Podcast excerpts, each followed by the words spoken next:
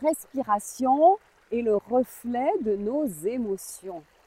Certains disent même que le diaphragme est le siège des émotions. On lui donne d'ailleurs souvent le nom de grand muscle de l'émotion. Avoir le souffle court, par exemple, eh bien, c'est un état émotionnel euh, pas favorable. D'accord? La respiration reflète notre état psychologique. Et inconsciemment, en fait, on bloque souvent notre respiration. Donc, on va bloquer le diaphragme. Souvent, quand on est concentré à faire quelque chose ou euh, dans une situation riche en émotions, là, on bloque, on bloque tout. On bloque et on garde nos émotions à l'intérieur. Il faut savoir que justement, chercher à libérer ce diaphragme euh, va nous aider, en fait, à libérer tout un flot d'émotions qui sont restées enfouies des fois pendant de longues années.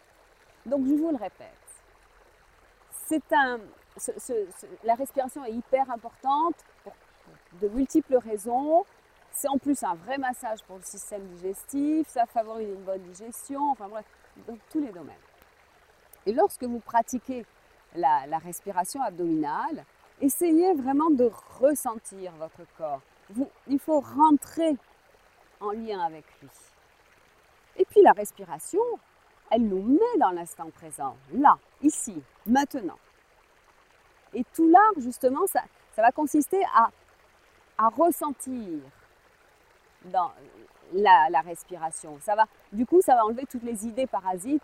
Et, et d'ailleurs, c'est pour ça qu'en méditation, on utilise la, médita la, la respiration. Mais par contre, au début, ne forcez jamais sur votre respiration. Tout doit rester très fluide.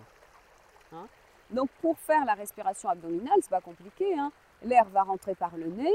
Vous pensez bien à gonfler votre ventre quand vous inspirez et essayez de visualiser votre diaphragme qui pousse vers l'abdomen afin de vraiment laisser de la place pour que les, les poumons se remplissent d'air. À l'expiration, par contre, l'air va sortir. L'air va sortir par le, par le nez ou par, le, par la bouche mais pensez bien à remonter votre diaphragme. C'est un mouvement ascendant. Vous rentrez le ventre et vous remontez votre diaphragme. Ça s'est arrêté.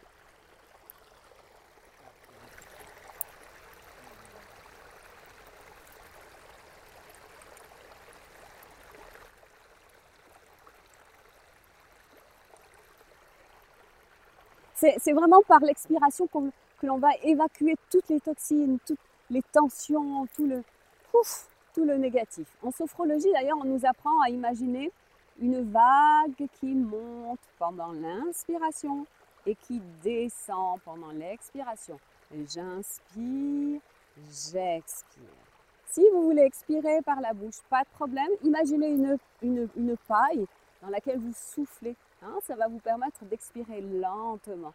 Et puis, vous inspirez le calme de votre tête jusqu'au jusqu'aux pieds et ensuite vous libérez les tensions. Essayez de faire de grandes expirations pour débloquer le, diaphragme dans la journée, dès que vous y pensez. Ça, ça, enlève beaucoup de tension. Vous savez, je crois que... Attends, ça va trop vite. Là.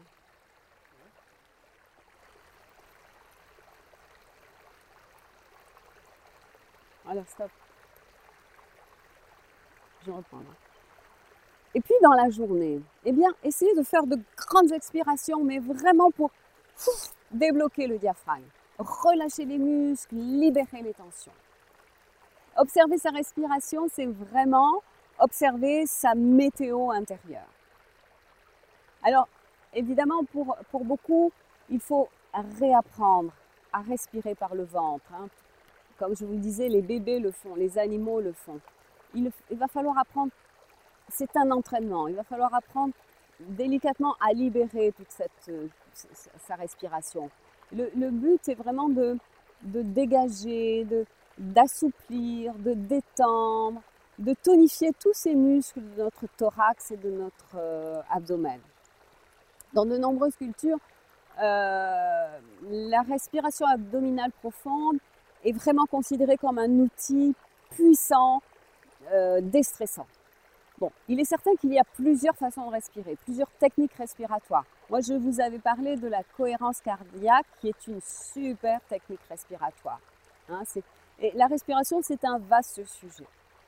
Mais aujourd'hui, j'insiste vraiment sur le fait de respirer en conscience, parce que c'est un outil, euh, un outil santé extra, vraiment extraordinaire, moi que je vous recommande.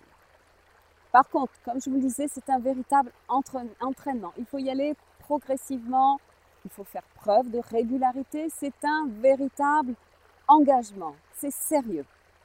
Se concentrer sur la respiration, c'est permettre à notre corps, à notre esprit de lâcher prise. Ça va trop vite.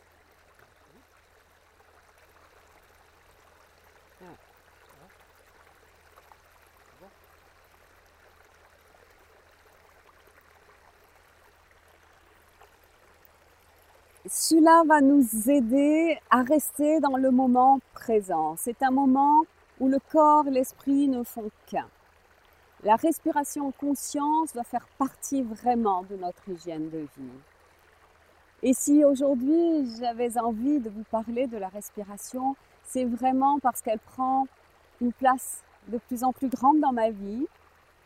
Et je sais que la maîtrise d'une bonne respiration va favoriser vraiment un vieillir, léger, au même titre qu'une bonne alimentation, enfin une bonne alimentation, au même titre qu'un bon sommeil, au même titre que tous les exercices physiques que je fais, au même titre que toutes mes nourritures spirituelles, que mes méditations, bref, la respiration fait partie de mon hygiène de vie. Voilà mes seigneurs. La respiration en conscience, euh, j'espère qu'elle fera partie de votre boîte à outils. Euh, je pense qu'elle nous aidera à garder, à garder la senior, ce que j'appelle la senior attitude, pour vraiment un vieillissement serein. Merci pour votre belle écoute. C'était Rona et je vous dis à très bientôt.